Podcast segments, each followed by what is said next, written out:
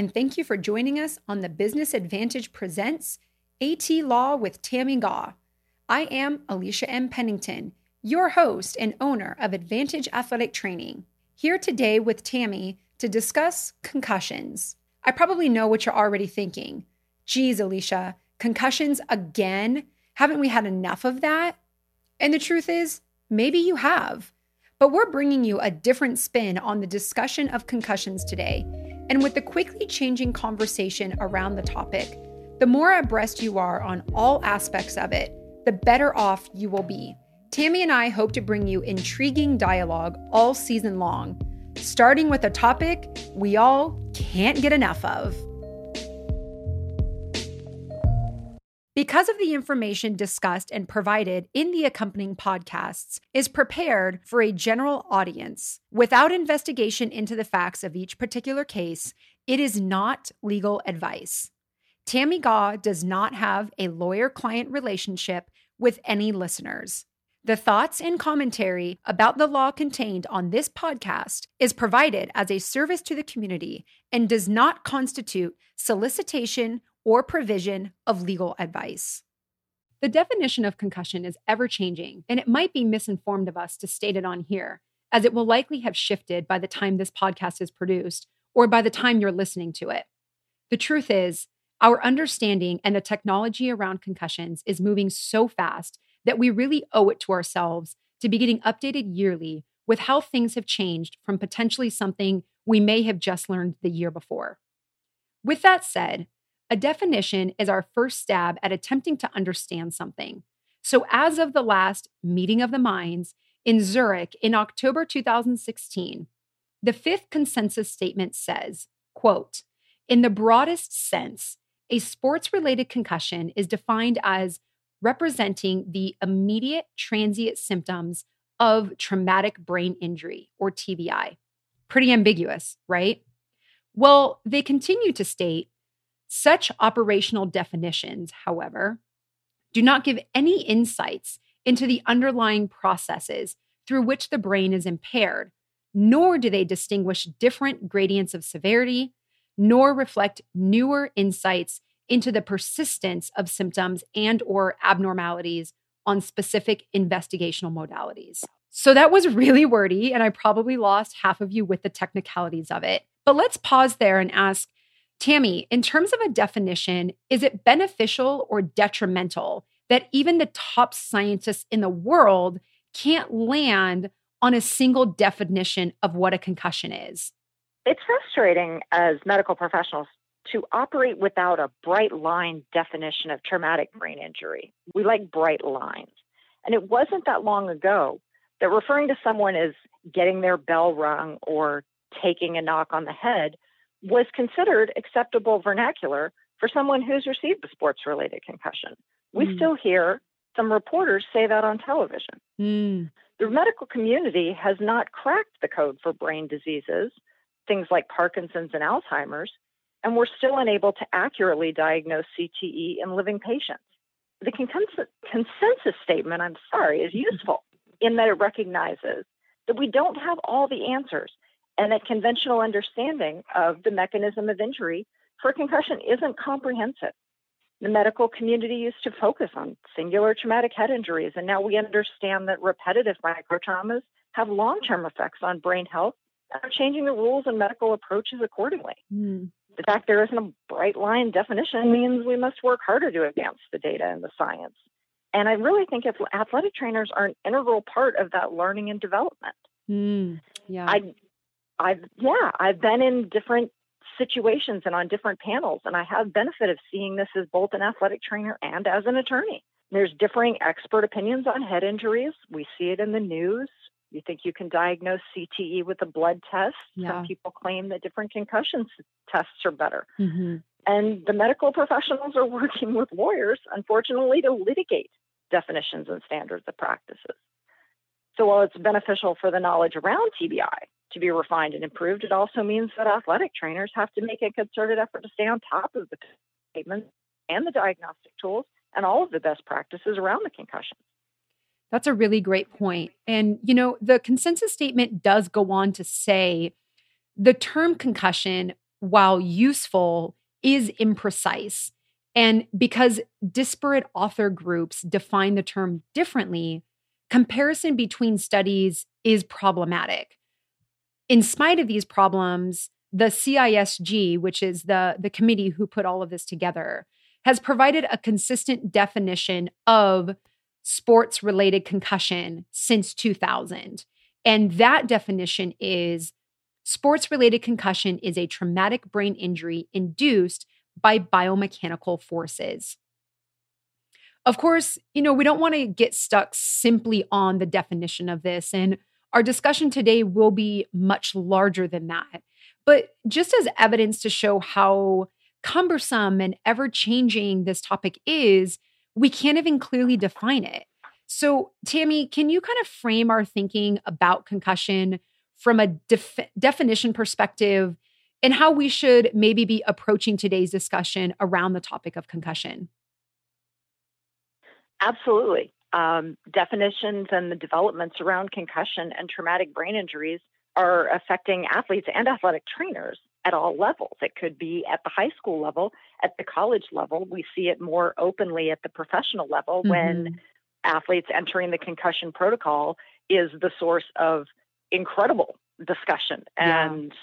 criticism, sometimes rightly. Mm-hmm. Um, we see some states taking legislative action around concussions. By the time this airs, the difference between when we record this and when it airs could be the difference between a state introducing a bill. Absolutely. Uh, Maryland introduced a bill regarding uh, contact practices and be allowed, mm-hmm. and that may not even be in play by the time this by the time this airs. Mm-hmm. Um, other states are looking at limiting tackle football for children under certain ages. Yeah. Um, and in all of this, athletic trainers' experience and knowledge is vital, and we need to be a part of current on and giving input at all levels on these discussions and decisions. Mm, that's a great it's, point. Yeah it's it's one of the things that I see a lot of. Part of our living up to our professional responsibilities as athletic trainers is doing what we can to protect ourselves from liabilities.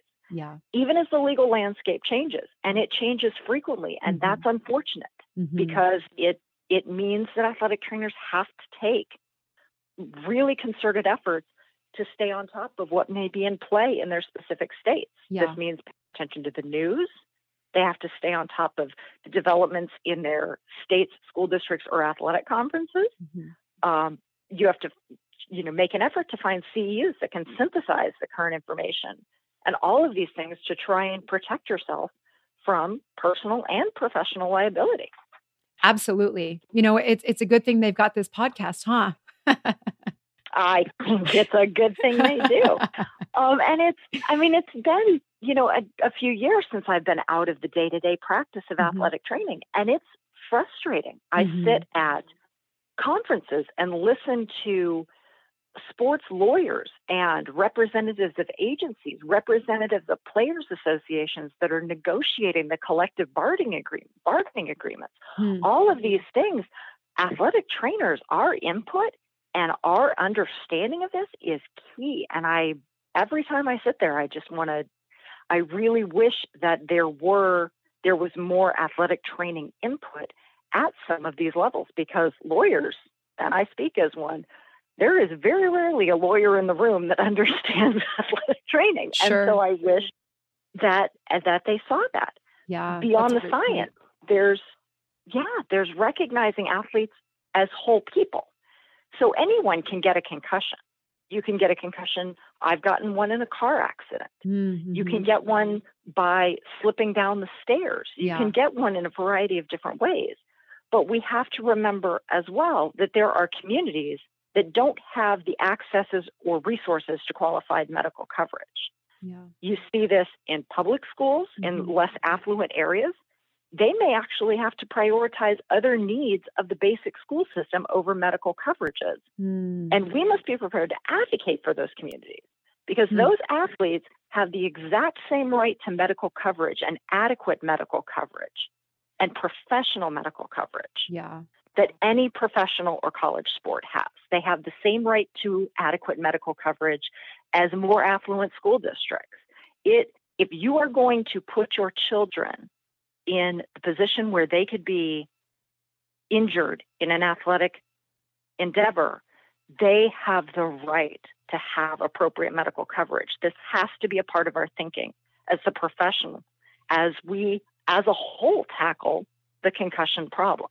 You're so right. And I, I, do think to an extent it comes from a public policy perspective because I see, you know, in a lot of the groups and stuff I'm a part of, there's uh, you know, complaints to an extent about the fact that um, budget is always an excuse as to why athletic trainers are not uh, pervasive in every single setting and, and sideline.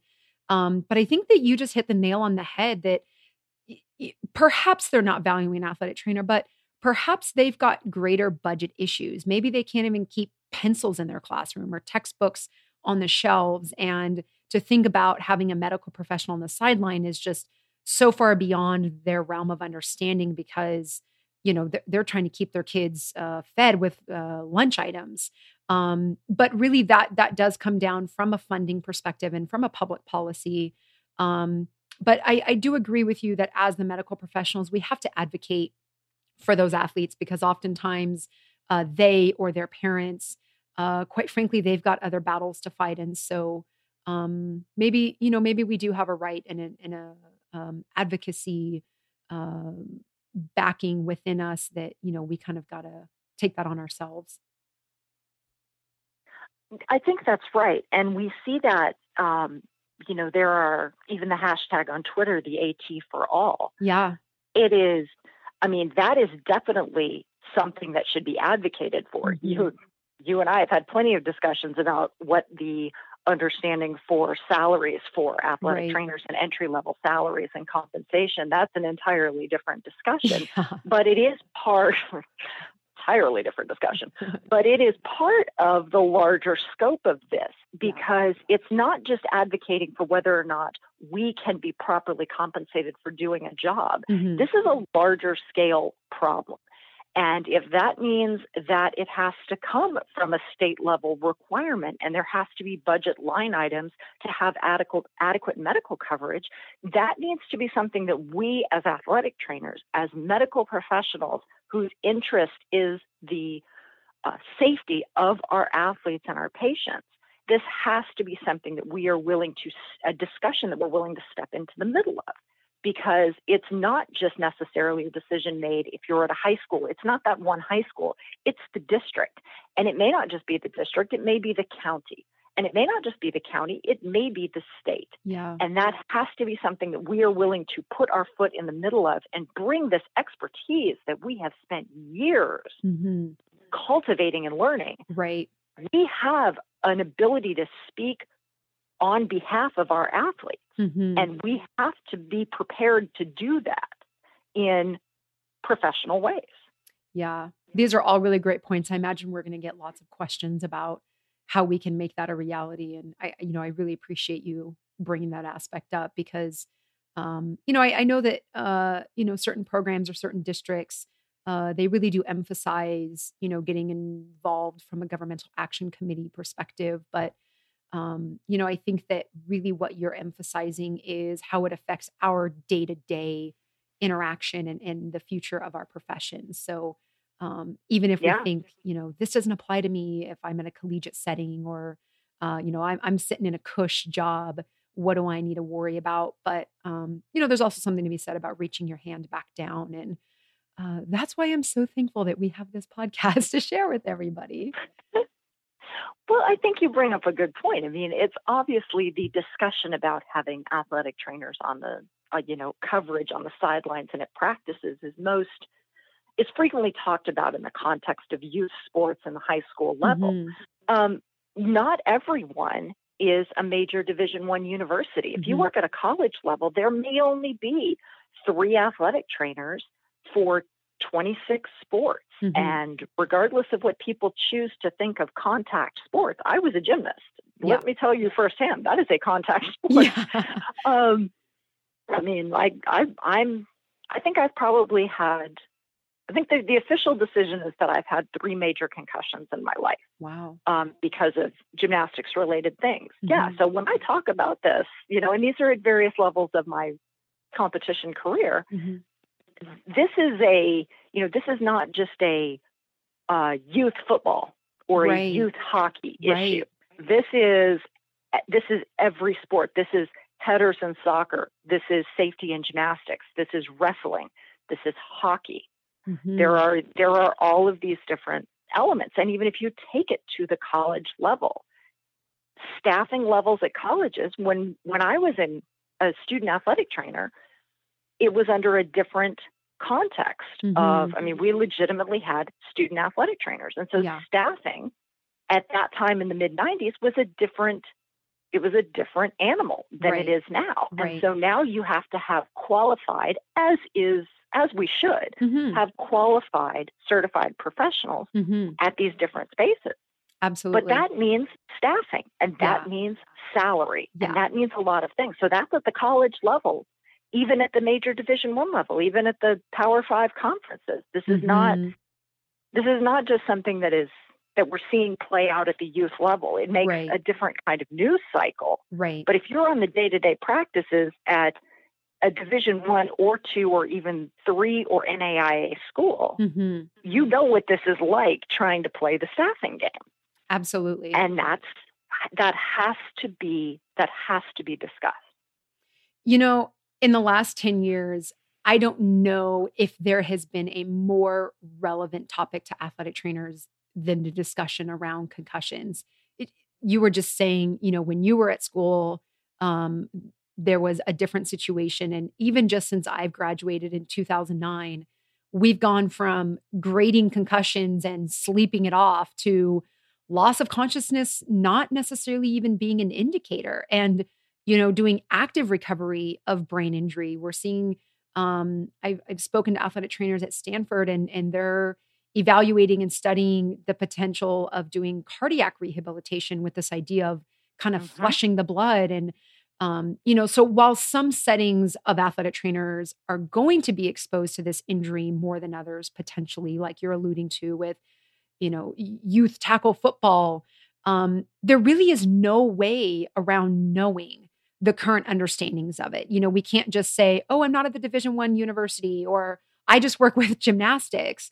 So, from a law perspective, what what significance do you see concussions playing in the profession of athletic training? well i have to say they're they are recently one of the most discussed topics in the sports legal world. I would Mm. say recently they might have been somewhat trumped by the discussion of compensation of NCAA athletes. But Yeah. Again, that's a whole different story. Sure. but at the sport, It's always fun to get in those discussions.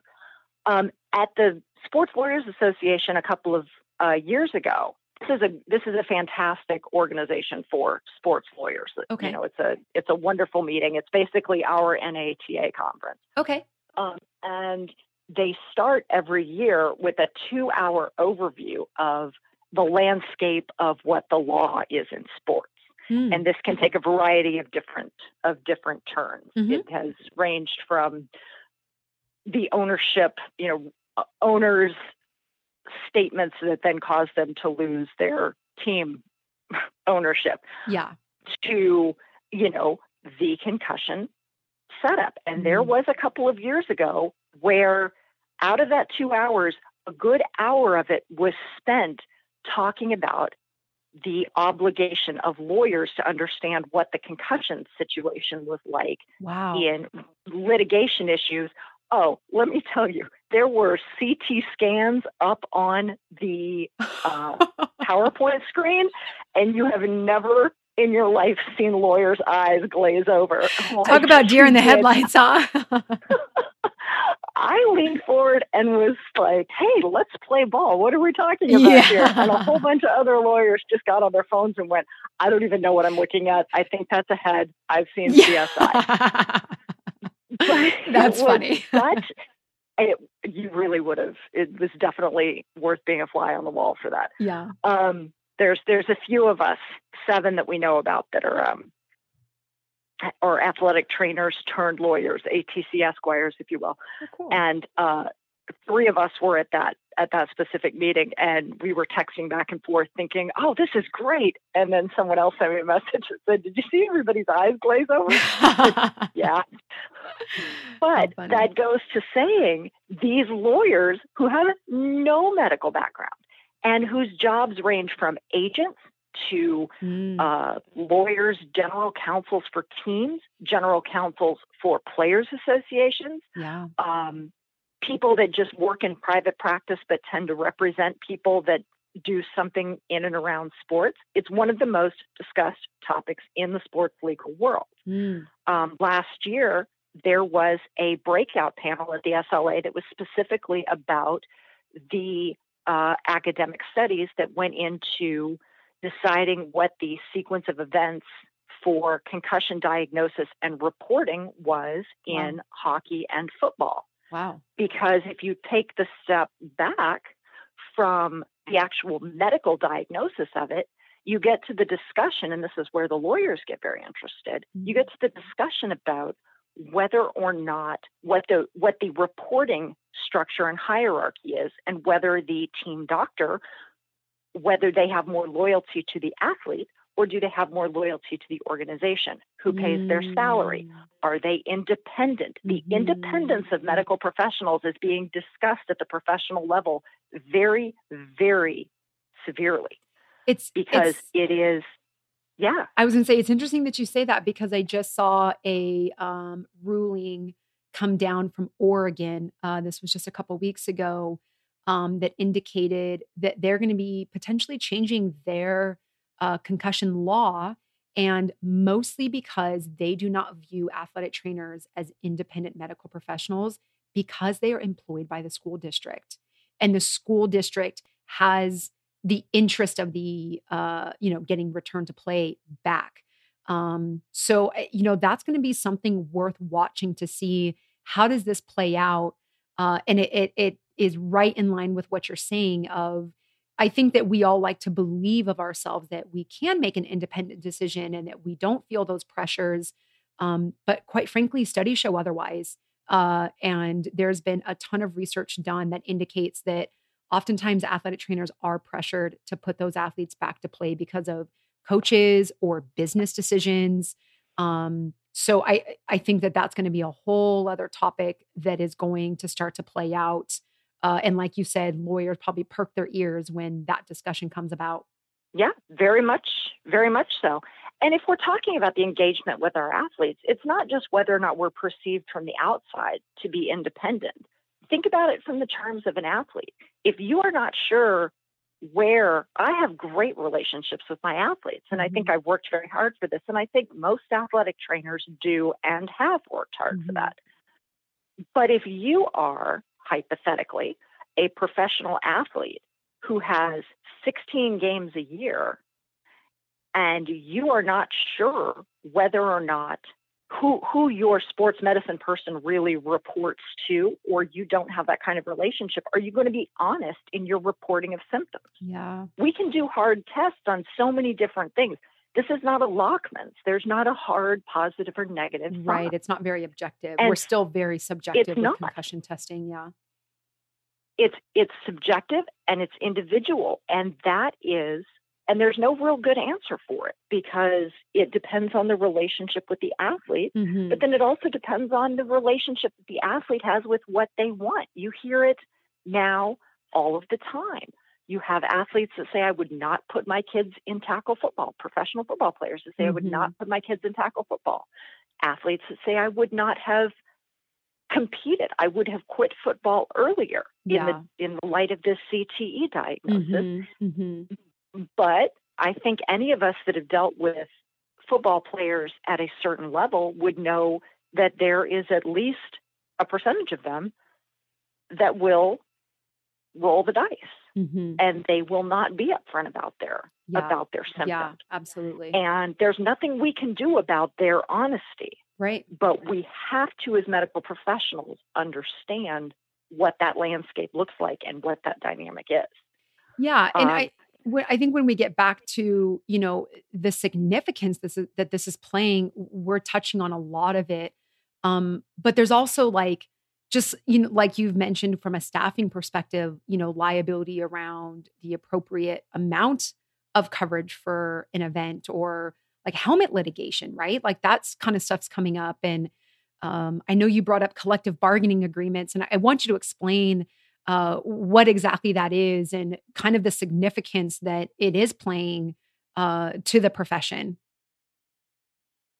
Well, collective bargaining agreements are when you have a, this is obviously very simplistic, but um, at the professional level, you have, and it, it, happens with unionization. I mean, any any place that has a union will have some some respective collective bargaining agreement. Okay. Um, but the NFL Players Association, the NHL Players Association, mm-hmm. MLBPA, um, all of that, even the MLSPA, there will be a, a, a an agreement between the players union and the owners with respect to what certain things can can be acceptable. They're, they're negotiating. Well, sure. yeah, they're negotiating for positions. Is yeah. the easiest way to say it. Okay. And so, if you look at the many people have heard the NFL uh, Eye in the Sky, the athletic trainer that yes. up in the box Correct. overviews. That was part of the NFL collective bargaining agreement. I see. And, and so that was something I would assume that of, the players negotiated for their behalf, type of thing.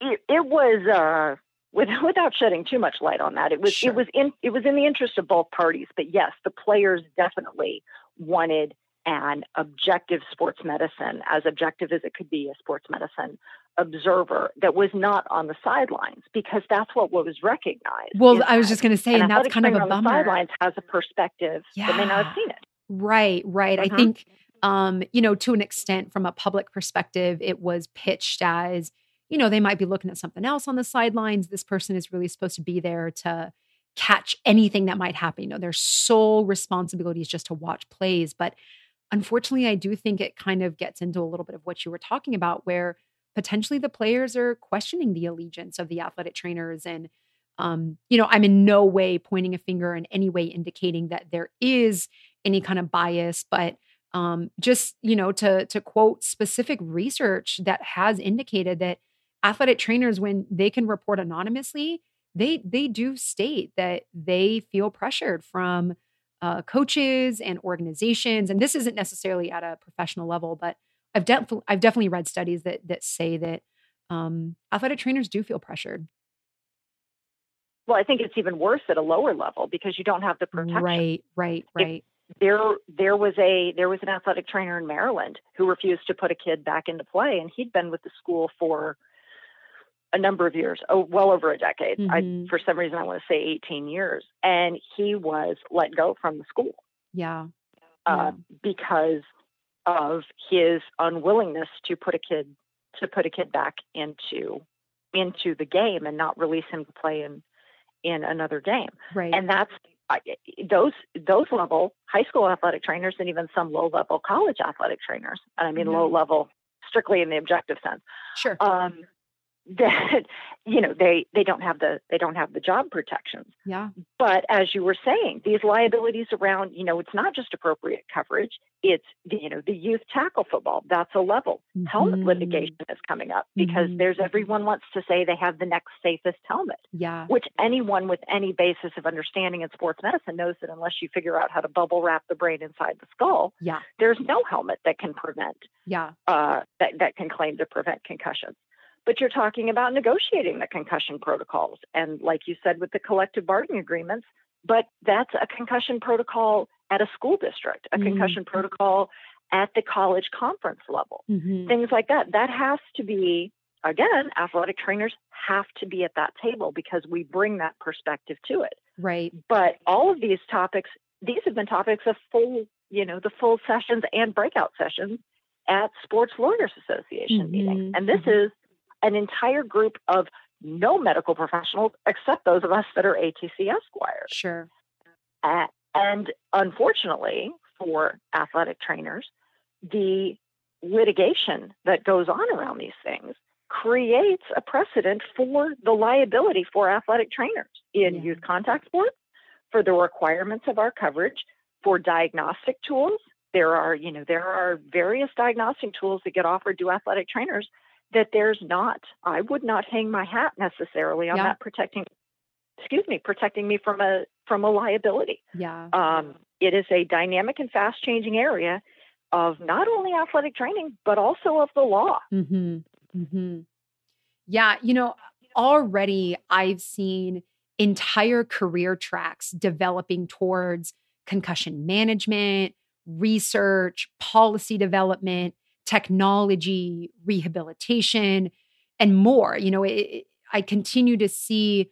I, honestly, it might even be safe to say that the realm of concussion is a burgeoning sector of opportunity for athletic trainers. And considering not only where concussion is going, but where it has come from, do you see opportunities for athletic trainers to get involved or increase their understanding from the legal side?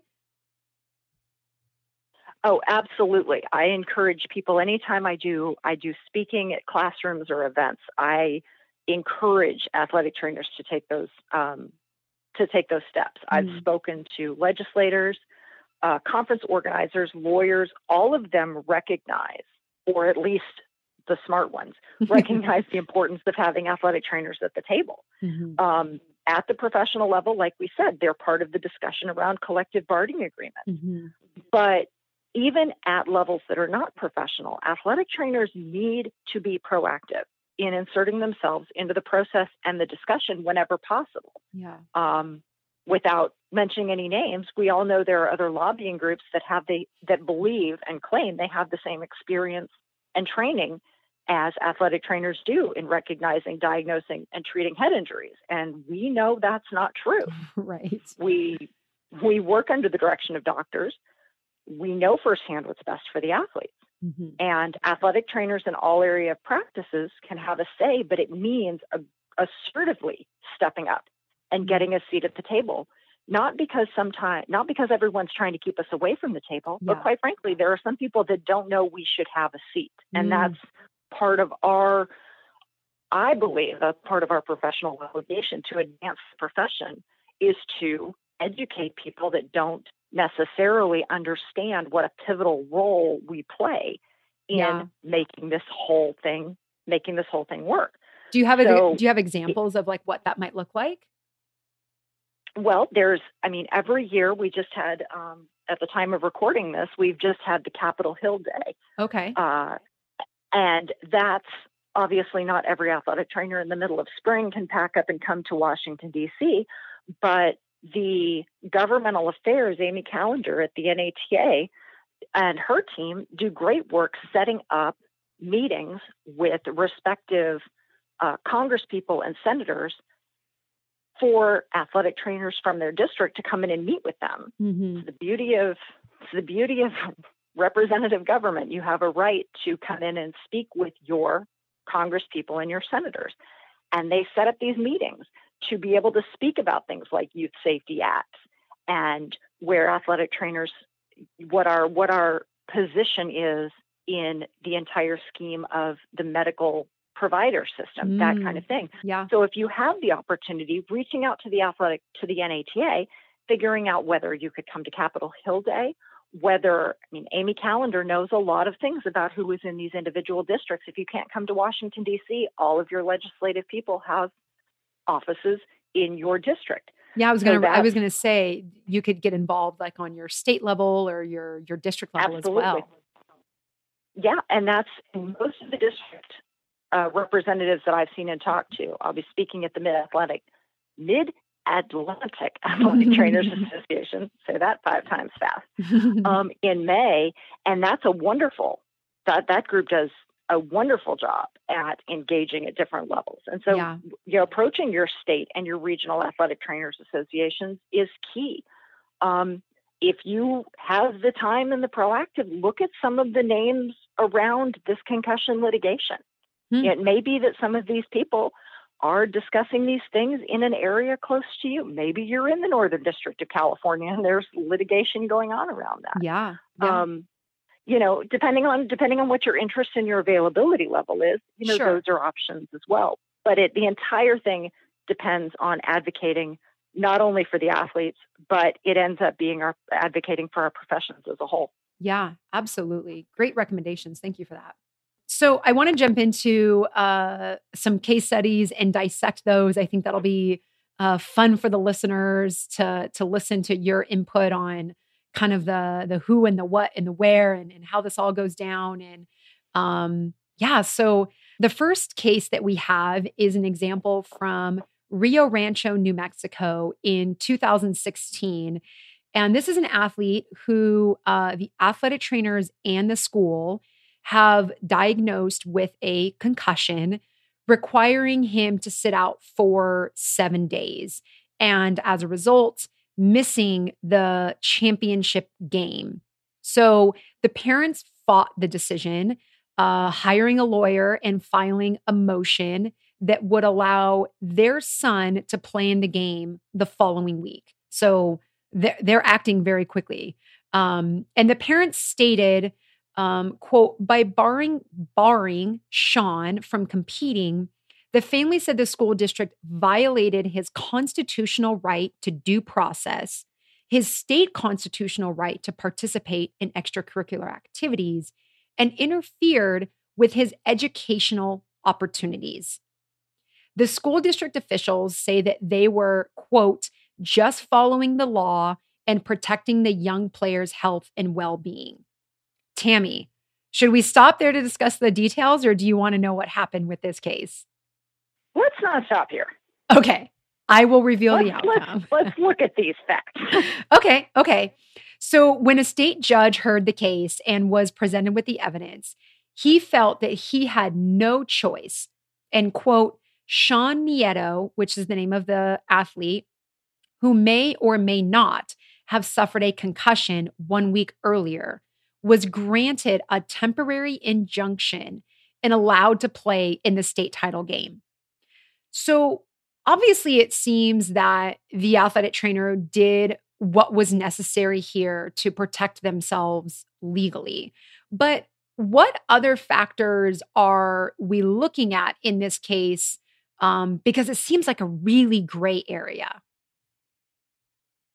Well, unfortunately, it is a gray area. And the answer that most lawyers give, well, it depends. Yeah. so with, with the caveat that, again, we are not in any way dispensing legal advice. Nothing here is to be, you should not hang your hat on this as indication that you can protect yourself in one specific way because the fact patterns of every single case are going to be different. Absolutely. So with that said, yeah, there are quite a few factors here. Okay. Um, the first one that I find that some athletic trainers, and I think it's getting better, but not to the point that I feel it should be, hmm. is that there is not necessarily an understanding of how different states and different courts view the validity of waivers with respect to minors. So we, oh. you know, we like to oh. think that if you sign a waiver, then that's fine and that's that's how people protect themselves. You know so, the institution is protected. when you're saying waiver do you mean the one that's coming like with their pre-participation physical or are you saying one like mm-hmm. against medical advice? Or what what kind of waiver specifically are well, you talking about?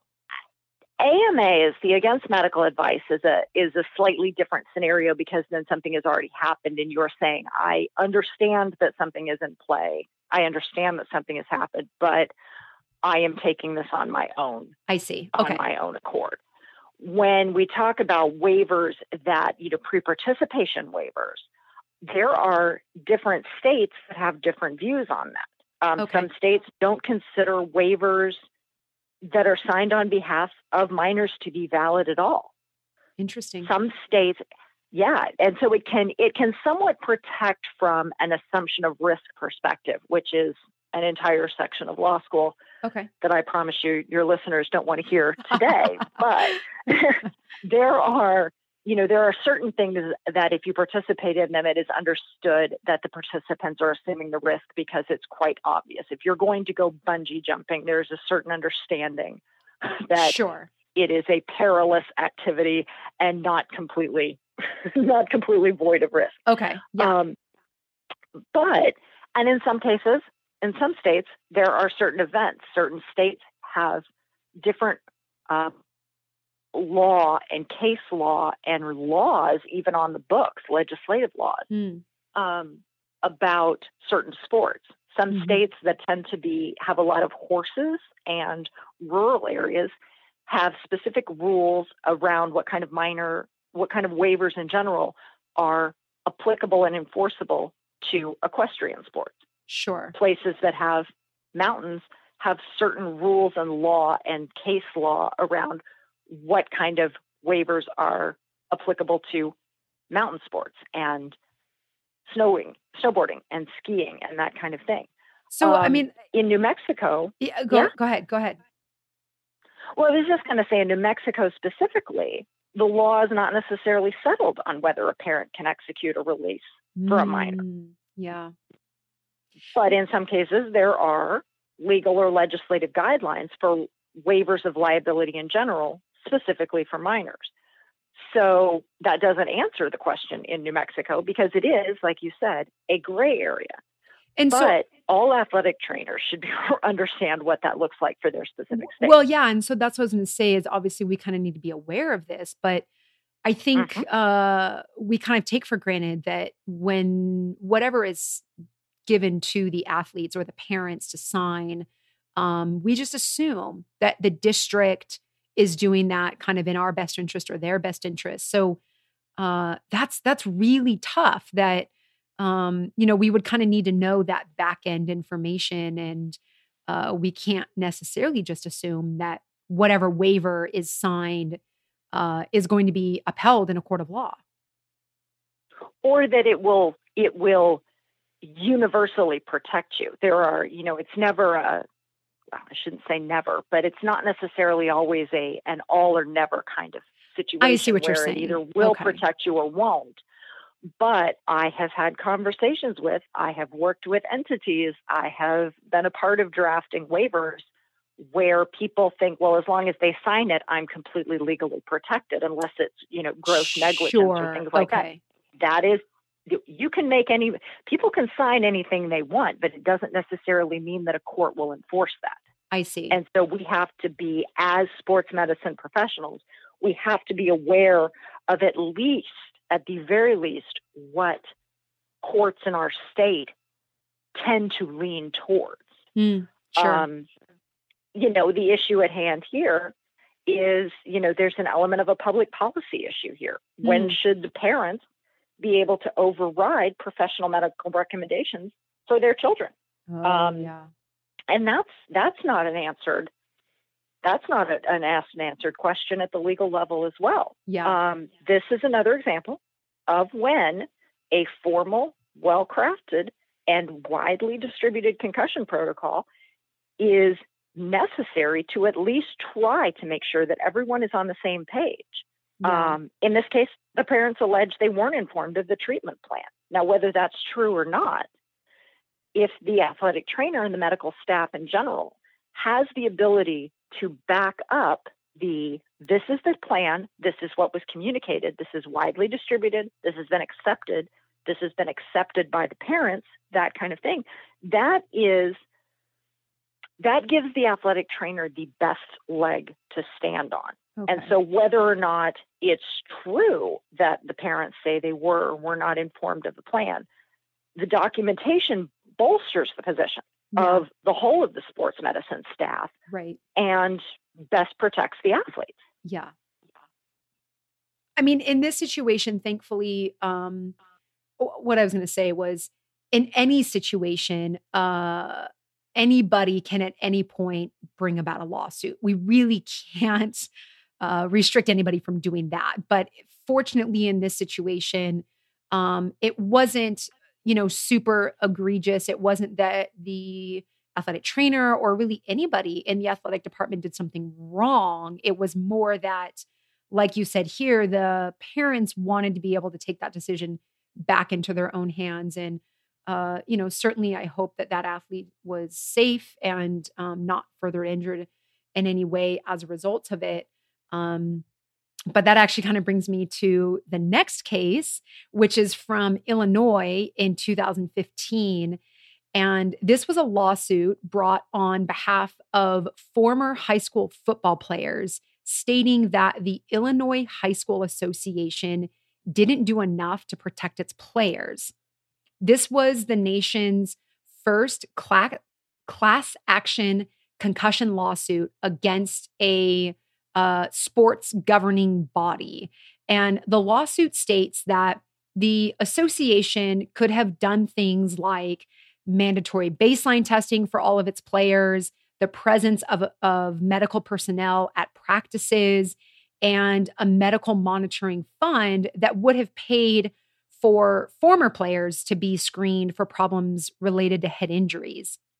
And so uh, the judge in this situation actually sided with the Illinois High School Association, stating that, quote, ruling that football players assume the risk of playing contact sports and that imposing broader liability on the association would certainly change the sport of football and potentially harming it, potentially even causing it to be abandoned.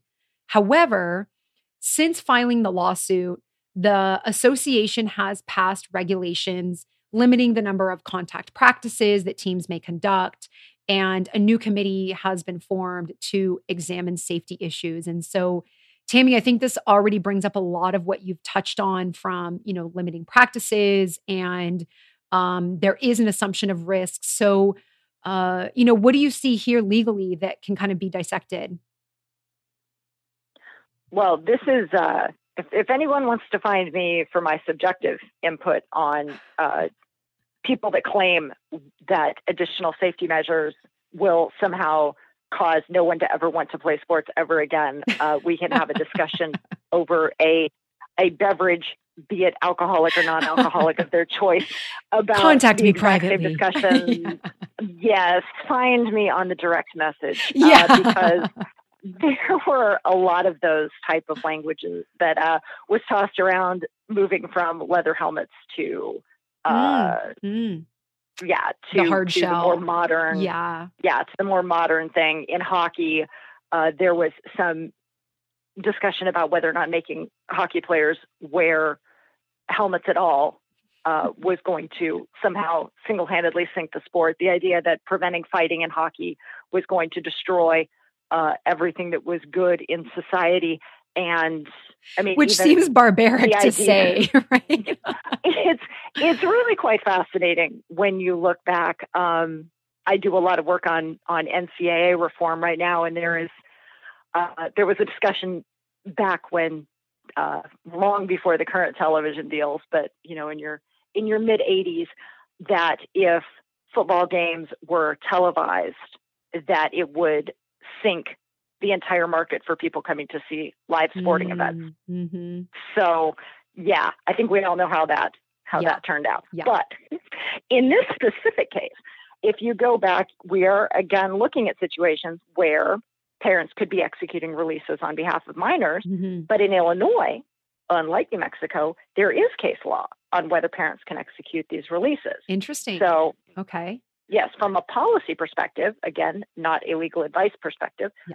um, this is the kind of case that is getting more attention hmm. uh, because it is the policy a discussion about whether or not what the actual obligations are for uh, athletic associations in general, high I school, see. youth okay. football, yeah. various things, what responsibilities they have to their participants, participants. and their athletes. Yeah, yeah. Mm-hmm. I was at a panel earlier this year in DC where a representative of USA Football was arguing against the idea of limiting contact football for children under the age of 12. Hmm.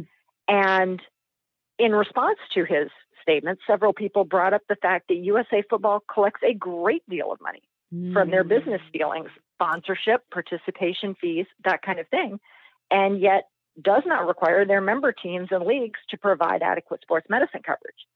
Uh, there are people that believe they don't require their coaches to go through enough training and certification. Mm. And this is a problem. And when you talk about things that could be the subject of litigation, it may not be a situation where an athletic trainer gets sued, Yeah. But it could be a situation where an athletic trainer is a witness and deposed in a lawsuit. And Absolutely. believe me, I've been there. That's not fun. Yeah, that seems scary. So it's not fun at all. Even if you have, you know, you, you did nothing wrong and you're just a witness, it is terrifying. I can imagine. So, yeah, to excuse liability because it might, quote, mess up the game uh, is a mentality that it, I believe is becoming, it's rapidly becoming untenable. Mm. And in this space of when people are starting to say, you know, that's not entirely correct, athletic trainers need to be able and willing to step up to defend the rights of Mm. those athletes to medical coverage, particularly when they're paying large organizations thousands of dollars to participate in their to participate in Yes. the, the games in their leagues. Yes, I mean, preach. you are- You are writing these people a check and they're telling you they don't owe you a right to safety, Yeah. to basic medical coverage. Yeah. I'm I call BS. yeah. Is all I'm saying. Um, and so it's good in this case that it caused the association to act on the number of contact practices. right. Because some people think of lawsuits as things that are going to try and make somebody money. Sometimes Right. you bring a lawsuit to change a policy or change a procedure. yeah. And so if bringing that lawsuit meant that the association changed its policies and practices and its its procedures, Mhm. that can be considered a win. Yeah. And so it's a start. Yeah. And with the participation numbers of children decreasing, these organizations and associates are going to have to start looking harder at those options because sure. they have seen, you know, they, they don't have necessarily the gravy train that everybody just assumes kids will go in.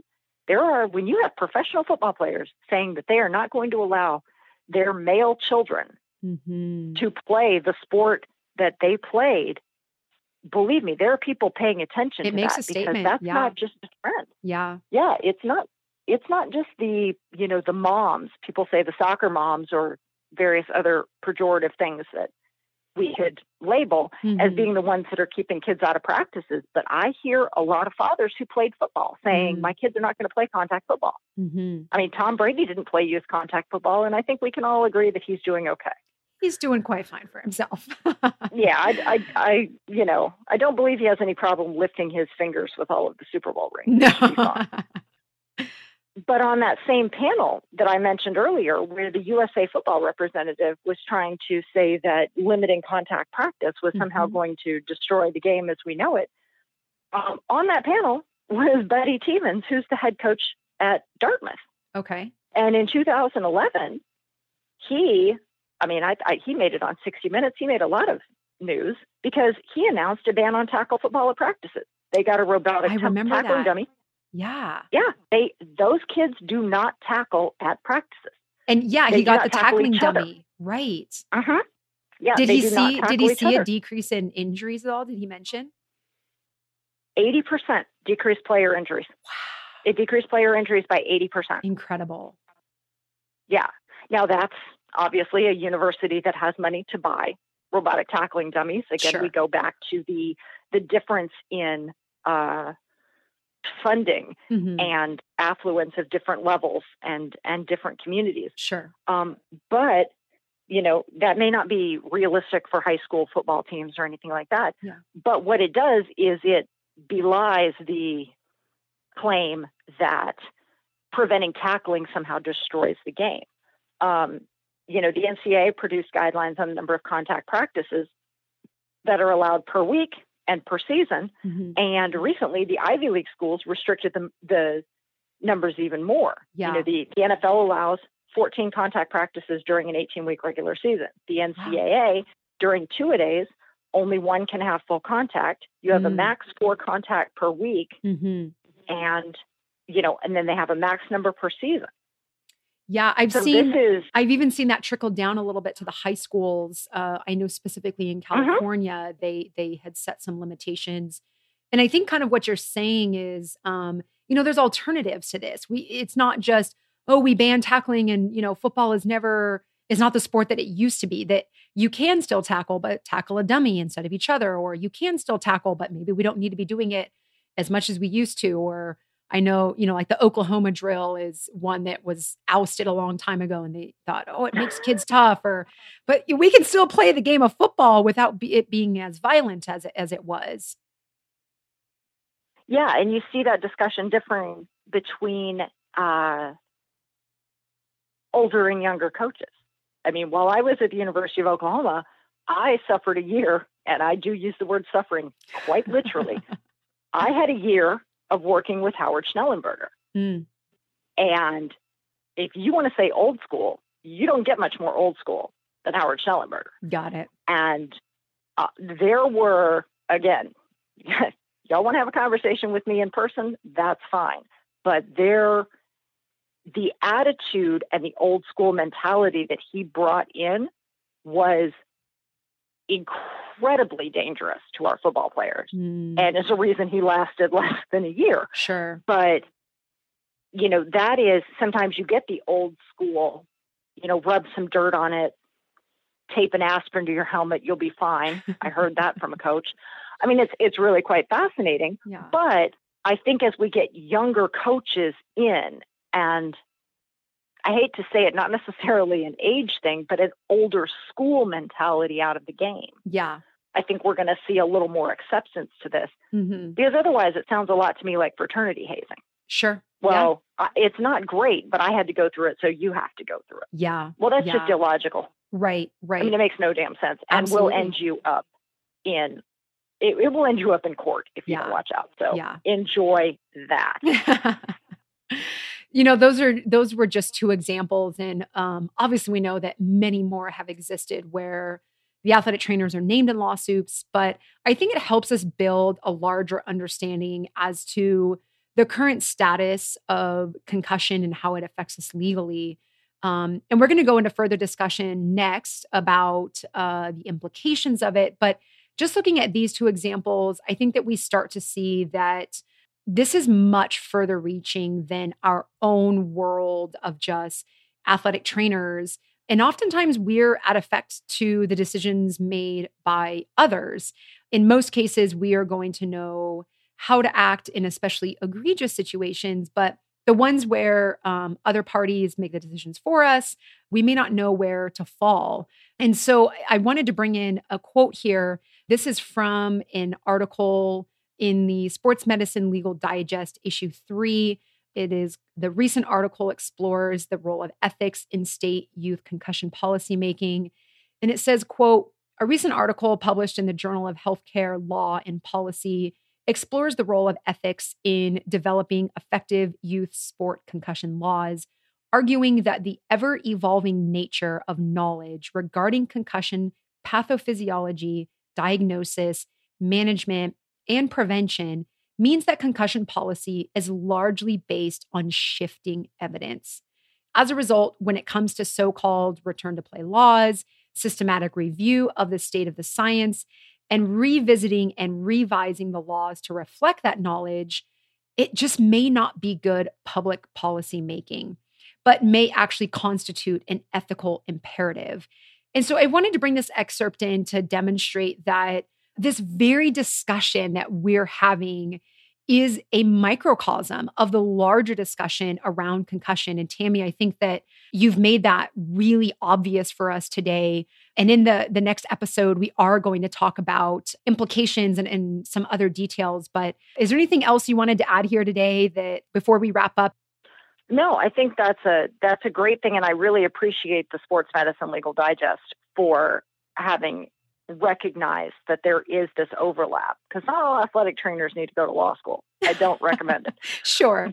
But, you know, the the idea that that practicing ATs and up and coming ATs need to understand that there are different obligations that they have to stand up for their for their athletes and also an obligation to stand up for themselves because if they're not if they're not actively involved in these kind of ethical revision discussions, the public policy making, that sort of thing, that affects how they do their job.